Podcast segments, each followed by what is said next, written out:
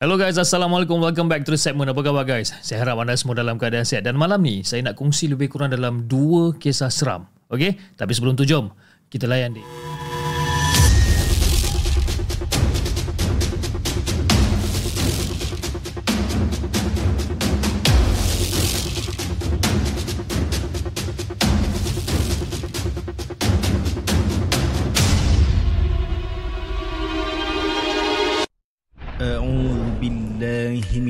الشيطان الرجيم. بسم الله الرحمن الرحيم. لو أنزلنا هذا القرآن على جبل لرأيته خاشعا متصدعا من خشية الله وتلك الأمثال نضربها للناس la'allahum yatafakkarun. Sadaqallahul azim.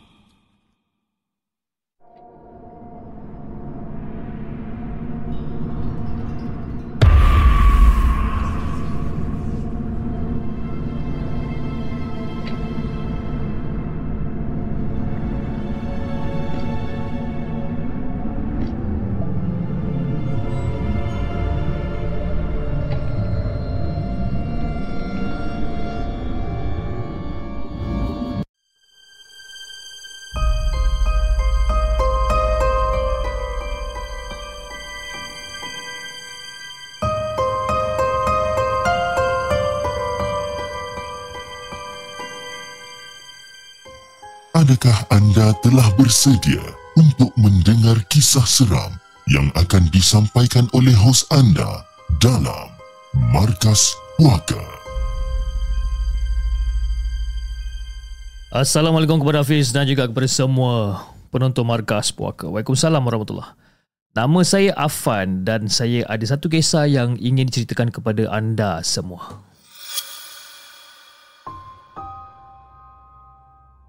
Jadi untuk makluman semua, nenek saya ni dia merupakan macam mak andam tau. Mak andam dekat kampung kami yang aktif di sekitar tahun 1990-an sehinggalah ke tahun 2003. Dan pengalaman ni diceritakan sendiri ha, oleh nenek kepada saya. Jadi Fiz, pada satu hari ni, nenek dia telah menerima tempahan andam daripada jiran kampung. Dan apabila sampai dekat tarikh perkahwinan ni, nenek dan juga atuk telah menyempurnakan segala kelengkapan untuk majlis tu lah. Jadi bila dah siap pasang dan juga hias pelamin pada waktu siang hari, nenek pun pulanglah ke rumah untuk berehat sekejap. Jadi sementara menunggu malam dan perlu datang balik ke rumah pengantin tu, macam-macam benda lah nenek buat. Biasalah Fish, suasana majlis kenduri kat kampung era tahun 90-an ni eh, memang meriah. Ha, dengan majlis berinai, dengan gotong royong, memasak, merewang dan sebagainya ni. Jadi setelah selesai majlis bergina ini, nenek pun mengemaslah barang-barang keperluan dia dan untuk pulang ke rumah. Dan semuanya Fiz bermula apabila nenek menurun tangga daripada rumah pengantin. Bila nenek turun tangga daripada rumah pengantin ni, nenek ternampak ada bayang hitam tinggi di sebelah kiri dan juga kanan pelamin. Tinggi Fiz. Dan nenek masa tu perhatikan keadaan sekeliling pelamin pada waktu tu. Untuk orang lain, ha, untuk kanak-kanak dan juga orang dewasa yang biasa ni, diorang macam tak nampak apa-apa pun. Semua macam biasa. Kan? Bersembang antara satu sama lain. Budak-budak lari berkejaran sana sini. Dan pada waktu tu, mungkin nenek seorang je yang nampak bayangan hitam tu. Jadi pada waktu tu, nenek pun berjalan lah. Dia berjalan dan mencari satu tempat yang sesuai. Ha? Dan juga membaca ayat kursi serta beberapa doa. Kenapa nenek buat macam ni? Supaya tak ada gangguan ha, pada pada pada majlis dan mengharapkan yang majlis tu berjalan dengan lancar sampailah selesai. Dan tak lama kemudian nenek tengok balik dekat kawasan pelamin kedua-dua bayang hitam tu yang dekat kiri dan juga kanan pelamin tu pun dah tak ada. Hilang. Dan pada keesokannya tu hari majlis pun berlangsung dengan tenang sampai selesai. Now Fish, pada hari untuk membuka pelamin ni. Nenek ada tanya dekat tuan rumah tentang kejadian bayang-bayang hitam ni. Dan tuan rumah tu sendiri menyatakan bahawa itu adalah benda jagaan bapa dia. Bapak dia tu membela benda ni. Jadi nenek pada tu terdiam dan mengangguk lah, mengangguk faham ha, dengan penerangan daripada tuan rumah tu. Sebenarnya Fish, kalau mengikut pada pengalaman nenek saya ni, nenek akan risau tau sehingga satu majlis kahwin tu selesai daripada mula sampai habis nenek tu memang jenis yang macam tu Yelah, kalau katakan ada benda-benda jagaan, belaan dan sebagainya ni, kebiasaannya pengantin perempuan akan tiba-tiba pengsan, kena rasuk dan sebagainya. Sebab itu nenek selalu eh, kalau pergi ke majlis kahwin lagi-lagi kalau di kampung, nenek akan sentiasa bawa air yang telah yang dah dibaca, eh, dah dibaca dengan ayat-ayat suci daripada seorang imam untuk apa? Kalau katakanlah benda-benda ni berlaku, uh, nenek akan bagi uh, orang tu untuk minum air ni supaya dapat dipulihkan semangat dia orang ni. Sekarang ni pun nenek dah bersara dah Fish. Dan saya mintakan semua penonton-penonton di segmen Markas Puaka untuk doakan kebaikan dan juga kesihatan nenek saya. Terima kasih kepada tim Markas Puaka kerana memberi peluang dan juga ruang untuk saya berkongsi cerita. Assalamualaikum.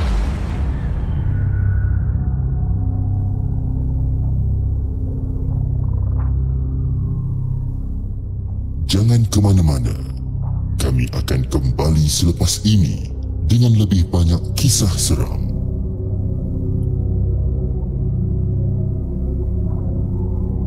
Itu guys, kisah yang pertama, kisah yang dikongsikan oleh Afan bayangan hitam di pelamin. Ha, itu dia eh. Terima kasih Afan kerana sudi untuk berkongsi kisah melalui WhatsApp.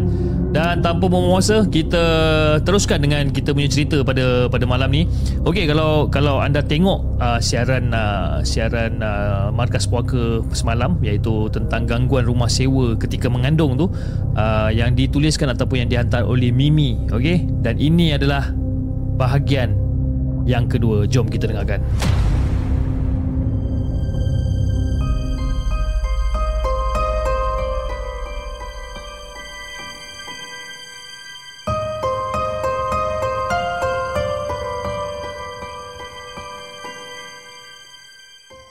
Adakah anda telah bersedia untuk mendengar kisah seram yang akan disampaikan oleh hos anda dalam Markas Puaka?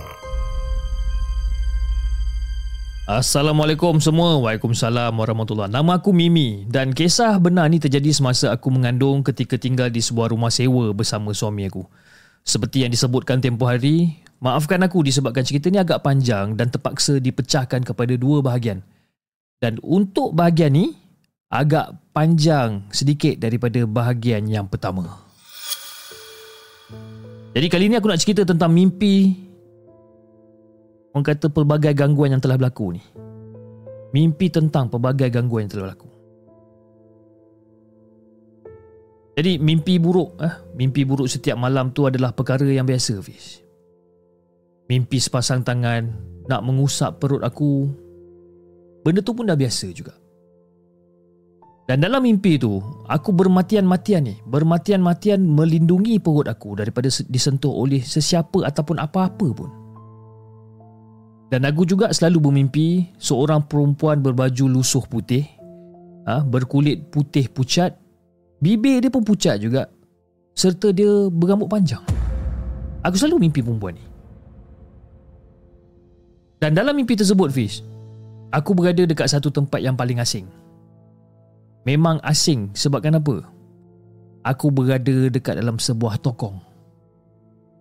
Aku takut tapi suami aku ada sekali. Cuma setiap kali mimpi, suami tidur.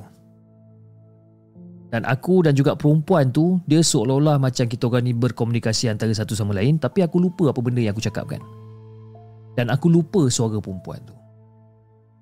Cuma apa yang aku ingat perempuan tu minta aku untuk cari barang dan bagi kepada dia. Dan sampai sekarang aku tak tahu barang apa yang perempuan ni nak. Dan suami aku juga turut diganggu ketika ketiadaan aku ni. Cuma bezanya semangat suami, dia tak adalah sama macam aku. Aku ni tak adalah berani sangat, Fiz. Tapi tak adalah pula orang kata terlalu takut dengan makhluk-makhluk ni. Mungkin disebabkan aku dah biasa dengan gangguan-gangguan macam ni. Dan suami aku bekerja shift pagi selalunya. Aku yang berubah jadual seminggu shift pagi, seminggu shift petang. Jadi Fiz, ketika aku bekerja, suami beritahu bahawa dia tak tahan kena ganggu. Jadi aku minta lah dia, aku minta dia sabar ha, lagi 3 ke 4 jam untuk aku balik lah. Dan selepas pada tu Suami aku tak balas Jadi masa dia tak balas tu Aku aku aku rasa macam suami aku dah tidur lah Aku tertidur. Rupa-rupanya suami aku datang kat tempat kerja aku. Dan mujur semua rakan tempat kerja aku ni Memang kenal baik lah dengan suami aku ni. Dan salah seorang daripada rakan aku Segera menjauhkan diri selepas kedatangan suami aku ni. Segera aku minta maaf, risau kalau-kalau kehadiran suami aku ni tak disedangi oleh kawan aku ni. Rupa-rupanya Fish, dia menjauhkan diri daripada suami aku sebabkan dia kata ada sesuatu benda yang ikut suami aku sampai ke sini. Cuma aku tak sangka lah yang kawan aku pun dapat rasa juga kehadiran makhluk tersebut. Dan suami aku keluar setengah jam awal sebelum aku balik kan? Dan rakan aku meminta agar aku bagi tahu suami aku untuk lebih berhati-hati kerana makhluk tersebut tetap akan mengekori dan juga mengikuti suami aku ni. Tandas dekat dalam bilik kita orang ni pun bagaikan ada yang sibuk menggunakannya setiap malam. Itu pun ketika kita orang berada dekat dalam bilik. Jadi Fiz, bunyi yang sering kita orang dengar adalah bunyi flash jamban bunyi orang mandi dan juga bunyi seperti ada orang sedang mengalih-alihkan barang mandi. Kan? Jadi suami aku lah yang yang akan dikejutkan oleh aku kalau katakan ada bunyi-bunyi benda-benda pelik ni. Aku nak mandi, ada yang sibuk nak mandi juga. Ah, tak pasal-pasal aku kena tunggu turn pula. Lebih kurang macam tu lah. Ini belum lagi aku nak cerita tentang gangguan kalau katakan mandu kereta ni. Setiap kali kalau aku mandu kereta, aku akan mendengar suara-suara yang aneh dekat dalam kereta. Kalau kata macam aku dari mas, aku buka tingkap. The moment aku buka tingkap, aku akan pasti terbau. Bau-bauannya macam wangi-wangi macam tu. Kadang-kadang terdengar juga bunyi budak kecil menangis ketika aku tengah ralit memandu. Dan gangguan tu Fiz, dia berlarutan tau. Berlarutan sehingga berbulan-bulan lama dia. Dan perut aku ni dah makin lama makin besar ni Fiz. Jadi aku dengan suami mula fikir. Kan? Kalau aku dah selamat melahirkan nanti, apakah anak aku akan berada dalam keadaan baik jika masih dibiarkan gangguan-gangguan ni. Bukannya kita orang tak nak berubat, Fiz. Yang datang berubat pasti diganggu teruk sampai ke demam. Ha, selepas tu, kita orang pun akan diganggu juga dan gangguan tu lebih dahsyat. Setiap kali kalau kita pergi berubat. Dan semua yang datang berubat ni, mesti diorang cakap ada seorang perempuan dekat dalam tandas dapur aku ni. Aku tak pasti sebab aku dan suami hanya menggunakan tandas bilik je. Tandas dapur kita orang tak pernah pakai pun Jadi Fiz ada sekali tu Masa tu kita orang kat dalam bilik ah Mendengar bunyi seseorang sibuk dekat dapur Ataupun dekat tandas Tapi bunyi tu memang kita orang dah biasa dengar Kadang-kadang kita orang terasa macam berkongsi rumah sewa dengan apa berkongsi berkongsi rumah ah ha, berkongsi sewa dengan penyewa lain punya juga. Sampai tahap macam tu Fiz kita orang terasa. Pernah sekali tu ada ustaz yang datang untuk tutup hijab mata dan juga telinga kita orang suami isteri ni. Tapi benda tu tahan 2-3 hari je Fish. Dan gangguan akan berlaku uh, semula seperti biasa. Sehinggalah ditakdirkan suami mendapat seorang staf yang serasi. Uh, serasi berubat dengan gangguan kita orang ni. Dan kami mendapat semua jawapan daripada mana asal usul gangguan-gangguan ni Fish. Jadi pada waktu tu aku dengan suami panggil dia Imran. Isteri Imran pun syarat mengandung sama macam aku. Jadi tanpa pengetahuan suami, beliau meminta petunjuk terlebih dahulu sebelum datang berubat ke rumah aku dengan mendirikan solat istiharah tiga hari berturut-turut. Jadi aku dengan suami tak memanggil orang untuk berubat kerana dah ramai yang diganggu dan tak nak terjadi lagi. Dan secara tiba-tiba Fiz, Imran ni dia menyatakan hasrat untuk datang melihat-lihat ataupun tengok-tengok rumah kita orang ni. Jadi suami pun dah bagi tahu dekat Imran ni, ah, untuk Imran fikir masak-masak sebelum datang. Sebabkan apa? Dia tak nak Imran diganggu dan juga keadaan isteri beliau yang masih syarat sama seperti aku ni. Fiz, sebenarnya kan kalau nak ceritakan cara Imran berubat ni memang panjang sangat. Cukup aku bagi tahu Imran berkomunikasi dengan makhluk tersebut dalam bahasa Arab. Kan? Solat hajat yang diimamkan oleh Imran juga ha? sebelum berubat tu diganggu. Sehingga kan Im- Imran terpaksa meneruskan solat dalam keadaan duduk. Ha? Imran berlawan hingga terpelanting ke pintu pun ada. Dan suami aku ternampak perempuan berlega-lega dekat dalam kawasan rumah kita orang ketika Imran sedang berubat. Jadi Fiz, seperti yang dijangka, Imran pun mengalami masalah selepas mengubati rumah kita orang ni. Imran tak dapat nak masuk 3 hari betul-betul selepas kejadian tu. Tapi Imran tak cerita dekat kita orang apa benda yang dia jadi sebenarnya. Cukup dia katakan semuanya sudah selesai. Itu je dia cakap. Dan Imran turut menceritakan asal usul gangguan-gangguan ni. Now, gangguan pertama sendiri berasal dari dalam rumah Hafiz. Gangguan kedua pula berasal daripada keturunan suami yang suami aku sendiri tak tahu. Gangguan ketiga berasal dari perempuan yang mati ketika mengandung. Oh. Jadi ketika tu aku dengan suami masuk ke rumah sewa pertama kali tanpa apa-apa perlindungan diri. Dan gangguan makhluk dekat dalam rumah ni mula ganggu kita orang. Oleh disebabkan tu, gangguan daripada keturunan suami ni ingin melindungi suami sekaligus melindungi keturunan suami yang berada dekat dalam kandungan aku ni. Kandungan aku diganggu oleh makhluk perempuan yang tak tertengam tu. Dan kata Imran juga, makhluk perempuan tu nak mengambil anak aku tapi agak susah. Disebabkan ada perlindungan saka daripada keturunan suami. Jadi bila Imran cakap sendiri dan bila Imran cakap sekarang ni pada pada pada kita orang ni baru kita orang faham. Dan suami sendiri baru tahu tentang hal ni. Dia tak pernah tahu selama ni. Memang betul suami ada menyimpan barang lama arwah bapa dia ni. Memang betul. Tapi pasal ni nanti aku cerita sebab panjang sangat Ha, sebab banyak sangat barang lama. Ha, Di antaranya kotak lama yang mengandungi tulisan jawi yang tak dapat dibaca. Rantai yang dibalut dengan kain berwarna kuning Yang mengandungi benda-benda yang aneh. Ha, Streka lama yang berasal dari dalam laut Dan juga tepak sihir Macam-macam benda lah. Ha, Itu nanti aku cerita kemudian lah. Jadi Fiz Selepas selesai berubat Imran pesan ha, Supaya jangan buka pintu bilik belakang Selepas 3 kali maghrib dan Imran juga berpesan selepas maghrib pada malam tersebut terdapat dua kemungkinan sama ada makhluk tersebut memberi gangguan paling dahsyat ataupun tak memberi apa-apa gangguan langsung. Antara dua ni je. Yang paling ekstrim ataupun tak ada gangguan. Dan Imran juga berpesan agar kita orang kuat, sentiasa kuat semangat dan mengamalkan amalan Bismillah lima. Jadi setelah selesai berubat ni Fiz, Suami pun hantarlah Imran balik dan terus datang ke tempat kerja aku.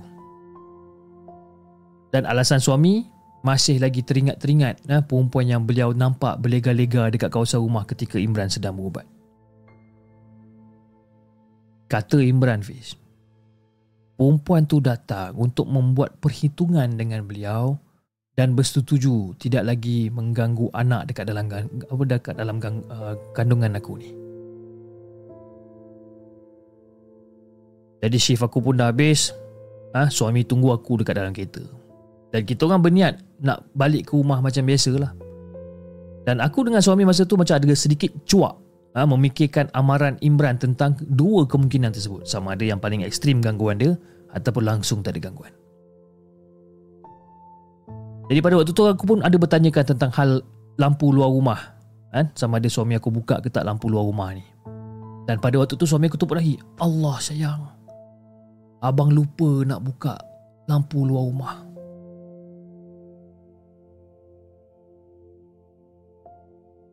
Kebetulan pada malam tu Fish Bulan mengambang Sangat-sangat cerah.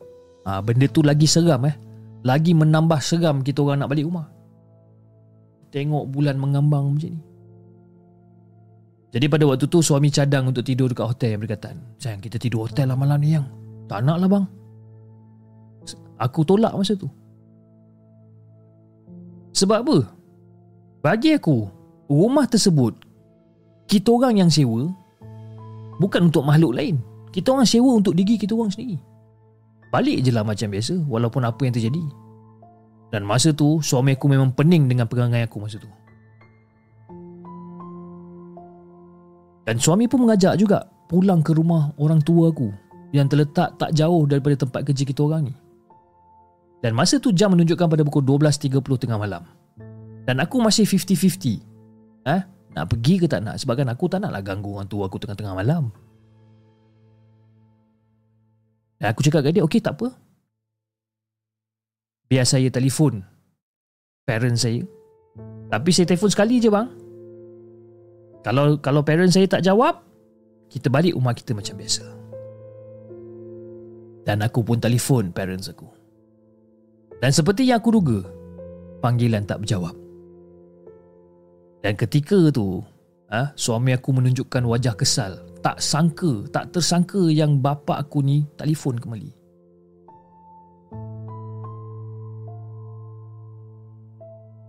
Jadi kita orang pun bergeraklah ke rumah orang tua Bulan masa tu Fi memang betul-betul bercahaya lah malam tu Lain macam lah Aku tak tahu malam tu malam apa sebenarnya Mungkin ada sebab kot untuk Imran memilih malam tersebut sebagai malam untuk berubat Wallahualam aku pun tak tahu Jadi selepas tiga hari kita orang pun baliklah ke rumah kita orang Dan atas nasihat Imran sebelum melangkah masuk rumah ni Kita orang kena melangkah bersama-sama selepas membaca Bismillah lima.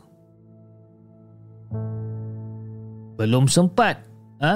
ataupun baru je nak baca Bismillah lima ni ada bunyi ketukan dekat grill dalam rumah. Tek. Suami terus tarik tangan aku. Aku tarik balik suami dan genggam tangan beliau dan bagi semangat pada beliau. Aku tak nafikan Fiz. Memang gangguan yang kita orang dapat ni memang hardcore. Kalau korang kata suami aku ni penakut, aku yang kuat semangat ni pun goyang pis. Ha? Agak goyang juga dengan gangguan kali ni. Tapi aku fikir satu je. Janganlah kita tunjuk pada makhluk-makhluk tersebut yang kita ni takut. Abaikan je. Jadi kita orang pun masuk ke dalam dan teruskan hari-hari kita orang macam biasa. Pintu bilik belakang tu lama juga aku biarkan tak terbuka. Nasib baiklah tak ada barang-barang penting kat dalam bilik tu. Aku cuma letak baby cot, almari anak, stroller. Kan? Pendek kata barang-barang anak aku yang aku beli sedikit demi sedikit aku simpan dekat dalam bilik tu. Jadi pada waktu tu Fiz, aku ingatkan gangguan tu cukup sampai situ je lah. Rupanya tak. Aku ditahan dekat ward selama hampir 15 hari atas sebab darah aku ni ada masalah sikit. Tiba-tiba bermasalah. Sebelum ni masa check up ah, Setiap bulan buat check up tak ada pula masalah Pihak hospital sendiri mencari punca apa masalah ni Dan pihak hospital mengatakan bahawa aku kena bersalin awal Ketika tu kandungan aku masih lagi belum matang Dan aku sendiri ah, eh, Aku juga diberikan suntikan Suntikan untuk mematangkan paru-paru anak. Sedih Fish. Dan keluarga keluarga aku juga berikhtiar untuk berubat kampung. Jadi, pada satu malam ni, Masa aku tengah berehat dekat ward ni Tiba-tiba muka aku ni rasa panas tau. Panas sehingga kan Mata aku ni tak boleh nak buka Jadi masa tu aku dengan keadaan mata aku tertutup, tertutup sedikit ni Meraba-raba aku cari jalan pergi ke tandas. Ha? Aku masuk tandas Aku basuh muka aku ni. Tapi makin dibasuh Makin panas muka aku ni. Langsung mata aku boleh nak buka. Aku terus telefon suami. Rupa-rupanya aku ni sedang dirukyah dari jauh. Selepas berbelas hari dekat ward dan pihak hospital masih lagi belum menemukan punca tentang masalah darah aku ni, aku dirukyah daripada jauh. Dan aku pun ada meminta kebenaran untuk doktor untuk pulang. Aku kata aku nak berubat jaga kampung. Aku kena usaha untuk untuk anak aku ha, supaya dia lahir dengan keadaan matang ataupun cukup tempoh. Jadi setelah pada tu aku, keluarga aku pun bawa lah aku ah pergi ke sebuah perkampungan ni. Sangat jauh daripada rumah orang tua aku dan kita orang sampai pun lewat petang habis. Aku nak tutup pintu dilarang sama sekali. Aku panggil orang tua yang berubat yang, yang berubat aku ni dengan panggilan Tok Wan. Dan pada waktu tu Tok Wan merukiahkan aku sekali lagi. Aku masih panas, mata aku pedih. Dan Tok Wan minta aku duduk berlunjur uh, menghadap ke pintu luar ketika kemuncak maghrib. Pada waktu tu Fiz, aku memang takut nak pandang luar. Sebab kenapa? Aku dapat merasakan ada sesuatu benda dekat luar tu. Tambahan pula rumah kampung ni tak ada cahaya jalan maupun cahaya daripada lampu luar. Jadi pada waktu tu, Tok Wan meletakkan sejadah dekat atas kepala aku sebagai lapik untuk beliau sentuh aku lah. Dia letak sejadah. Dan dia pesan dekat aku ah ha, untuk mengikhlaskan dan juga mendoakan kandungan aku pada pada ketika ni. Aku macam tak faham tau. Tapi aku tetap ha, mengiyakan apa benda yang dia cakap ni dan aku tetap tak pandang keluar. Dan pada waktu tu, Tok Wan tekan kepala aku ni daripada belakang, seterusnya bahu. Dia tekan daripada kepala, lepas tu dia tekan dekat bahu, dan aku dapat rasakan tekanan daripada tangan Tok Wan ni hanyalah di hujung jari. Aku dapat rasa dia tekan macam menggunakan hujung jari je. Tapi dia punya sakit ni Fiz. Allah ajalah yang tahu sakit dia ni macam mana. Dan setelah selesai, Tok Wan terus tutup pintu rumah dia. Dan masa tu badan dengan kepala aku ringan betul Fiz. Ringan. Dan Alhamdulillah, aku selamat bersalin normal ketika kandungan aku berusia 37 minggu satu hari. Macam tu ha, melepasi tempoh ketidakmatangan bayi kan dan anakku pun dah berusia 3 bulan dah sekarang dan aku dan suami juga telah berpindah ke rumah yang lebih dekat dengan rumah orang tua aku ni dan kita orang merancang untuk membeli rumah berdekatan dengan rumah orang tua aku memandangkan suami aku telah kehilangan kedua orang tua dia. Hanya orang tua aku je lah tempat kami berbincang sesuatu ataupun minta nasihat. Daripada pengalaman kali ini, Aku dengan suami lebih berhati-hati dalam segala hal. Tak kira lah hal, hal apa sekalipun. Kita orang dah tak nak lagi membelakangkan orang tua dan juga tidak lagi mengendahkan nasihat orang tua. Kita orang tak nak buat benda-benda ni. Kita orang pun tak nak memandai-mandai untuk melakukan sesuatu hal. Selepas berlakunya gangguan ketika aku mengandung tu, semangat aku yang dulunya kuat hilang entah ke mana. Terima kasih kepada Hafiz dan juga kepada semua penonton Markas Puaka kerana sudi untuk mendengar dan juga menceritakan pengalaman aku ni. Doakan semoga aku terus kuat, ha, kuat semangat dan projek mengandung seterusnya boleh berlangsung tanpa apa-apa gangguan. Projek mengandung. Itu je Hafiz. Assalamualaikum.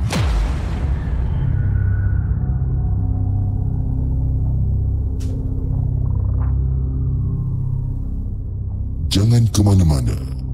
Kami akan kembali selepas ini dengan lebih banyak kisah seram.